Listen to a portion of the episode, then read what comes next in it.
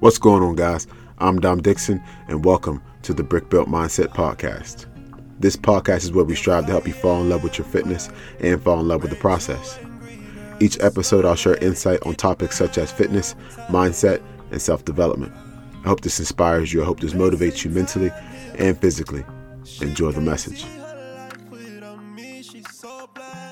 What's going on, guys? Welcome back to the Brick Built Mindset Podcast.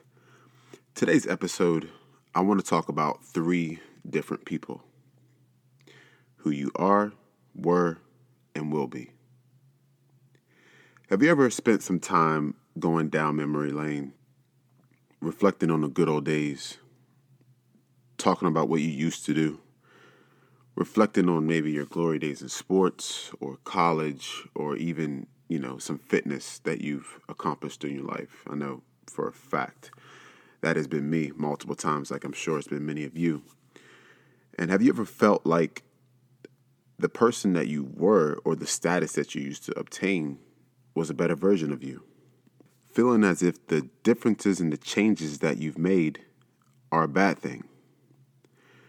We get fearful that we'll never get back to that status, that we'll never be that person that we were ever again.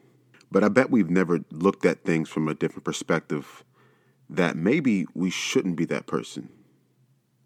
That maybe that status of who we were is not who we are. And that who we are is the focus. The changes that we've made should be embraced, not shamed. Comparing who you were and are can cause us to lose sight of the opportunities we have as well as reaching our full potential. And by being present in who you are, we can impact who we will be. And by taking advantage of our current situation or our current status, we can even influence our future. We can better ourselves, we can better our habits, we can even better our environment and the people we choose to accompany that environment. The people that are willing to see who we will be are the ones that are the roots in our lives. The ones who judge, the ones who are a little bit bitter, those are just the leaves. So I encourage you to let them fall off. So remember who you were, who you are, and who you will be are three different people. Embrace them and become the sum of all three. That is all I have for you today. If you're still listening, I'm truly grateful. And as always at Brick Built, keep building brick by brick.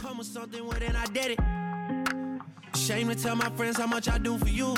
Cause they know that you would never do the same for me. I wasn't looking for your secrets, they just came to me. And they contradicted everything you claim to be.